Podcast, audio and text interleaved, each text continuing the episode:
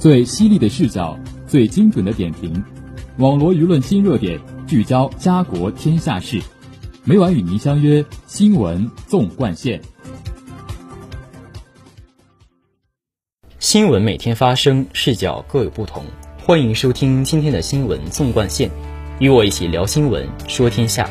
我是今天的主播高清寒。今天由我为大家带来生活贴士新闻。下面就让我们聚焦今天的第一条资讯。由于世界范围内艾滋病检测及治疗服务越来越普及，拉丁美洲和加勒比地区接受抗逆转病毒治疗的人体免疫缺陷病毒感染者预期寿命呈显著延长趋势。近日发表在英国《柳叶刀艾滋病杂志》在线版的这项研究，是迄今为止同类研究中规模最大的一项。其显示，如今在上述地区。接受 ART 的 HIV 患者的预期寿命已接近普通人群的预期寿命。世界卫生组织于2016年提出一项全员治疗政策建议，即通过使用抗逆转病毒药物治疗所有 HIV 感染者，以期实现在2030年前消灭艾滋病的全球目标。柳叶刀文章显示，到2020年底，已有96%的低收入和中等收入国家采纳了这一政策建议，而这一比例在2016年仅为40%。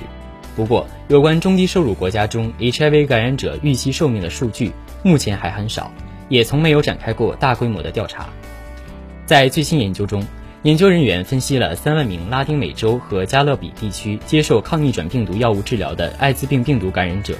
他们发现这些艾滋病患者的预期寿命在过去二十年间有所延长，且与当地普通人群相差十年以内。分析同时显示。随时间推移，所有年龄组的预期寿命都有所延长。通过对2003年到2008年和2013年到2017年这两组时间段的比较，团队发现海地 HIV 感染者的总体预期寿命显著增加到61.2岁，其他国家的感染者则增加到69.5岁，而普通人群预期寿命在海地为69.9岁，其他地区为78.0岁。美国范德比特大学医学中心的研究人员杰西卡·卡罗斯特胡表示，他们观察到参与者预期寿命有显著提高。非常令人鼓舞的是，世卫组织全员治疗建议在中低收入国家所产生的良好影响，也与高收入国家报告一致。继续努力下去，不难见到中低收入国家 HIV 感染者与普通人群之间预期寿命差距会进一步缩小。不过，在相关评论中，科学家提醒道。需注意，在新冠大流行期间，过往的挑战依然存在，而 HIV 感染者预期寿命的增长也可能会因新冠肺炎而减少。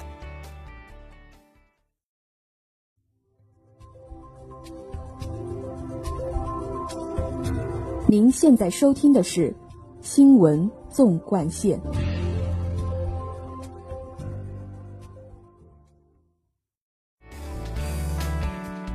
下面让我们聚焦今天的第二则资讯。日前，国家医保局会同财政部印发关于加快推进门诊费用跨省直接结算工作的通知。通知要求，到二零二一年年底前，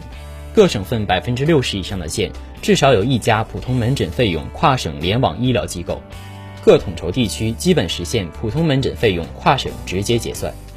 在二零二零年年底前，每个县至少有一家定点医疗机构。能够提供包括门诊费用在内的医疗费用跨省直接结算服务。通知明确，到二零二一年年底前，对于高血压、糖尿病、恶性肿瘤门诊放化疗、尿毒症透析、器官移植术后抗排异治疗等五个群众需求大、各地普遍开展的门诊慢特病，每个省份至少有一个统筹地区实现相关治疗费用跨省直接结算。在二零二二年年底前，基本实现上述五个主要门诊慢特病的相关治疗费用跨省直接结算，统筹地区全覆盖；推进其他门诊慢特病的相关治疗费用跨省直接结算或线上零星报销。目前，全国二十九个省份的二百一十九个统筹地区启动了普通门诊费用跨省直接结算。通知提出，要扩大普通门诊费用跨省直接结算覆盖范围，确保二零二一年年底前所有省份。所有统筹地区作为参保地和就医地双向开通，符合条件的职工医保和城乡居民医保参保人员，能够在联网定点医疗机构实现普通门诊费用跨省直接结算。通知要求持续优化异地就医备案线上服务，已上线国家异地就医快速备案和已自主开通异地就医直接结算服务的省份，争取在二零二一年六月底前实现统筹地区全覆盖。为上线省份统筹推进系统改造和联调测试，尽快开通相关服务。下一步将加强异地就医费用跨省直接结算预付金和清算资金管理。为提高跨省异地就医资金拨付办理效率，通知进一步明确了跨省异地就医费用申报。结算和清算的实现要求，并对省级医保部门、财政部门按期完成年度预付金额度调整、预付金紧急调增和月度清算资金拨付等工作提出明确要求。原则上，当月跨省异地就医结算费用应于次月二十日之前完成申报并纳入清算，清算时间延期最长不超过两个月。当年度跨省异地就医结算费用最晚应于次年第一季度清算完毕。如确有特殊情况，需提前报备说明。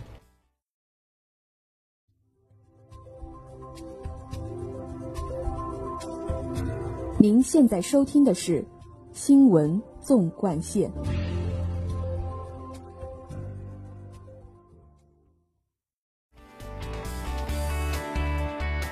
下面让我们聚焦今天的最后一条资讯：肺动脉高压是一种慢性危及生命的疾病。被视为心肺血管系统的癌症，常见症状包括活动后气促、疲乏、心绞痛等。随着肺动脉压力升高，患者的心脏负荷会持续加重，最终导致右心室肥大、衰竭，甚至死亡。五月五号是世界肺动脉高压日，由国家心血管病专家委员会、右心与肺血管病专业委员会牵头发布的首个中国肺动脉高压患者生存现状白皮书显示。在近五百名受访者中，超半数或因疾病认知度、治疗可及性和就医负担等多种因素，导致起初治疗不达标或复诊不规律，对于治疗获益和长期预后造成不良影响。患者全程规范化治疗急需提升。在诊疗方面，由于疾病知晓率低、诊断能力不足，导致肺动脉高压患者确诊延迟的不在少数。从出现症状至确诊所需年限平均为二点二年。有部分患者需要五年甚至更长时间。肺动脉高压患者从确诊到起初治疗所需年限平均为二点六年。根据《中国肺动脉高压诊断与治疗指南（二零二一版）》推荐，建议肺动脉高压起始联合治疗尽早达标。白皮书显示，多数治疗患者起初治疗不达标，百分之四十七的患者起始为单药方案。特别是针对确诊时已达到世卫组织功能分级三级和四级的患者，仍有百分之四十七和百分之三十六的患者起始为单药方案。国家心血管病专业委员会委员、中国医学科学院阜外心血管病医院心内科主任医师柳志宏教授建议，应充分发挥肺动脉高压专科医院示范作用，拉动更多医院，推动整体推动整体提升诊疗水平，同时优化患者全疗程管理。提升诊疗质量和治疗依从性，从而帮助患者实现更好的治疗结局。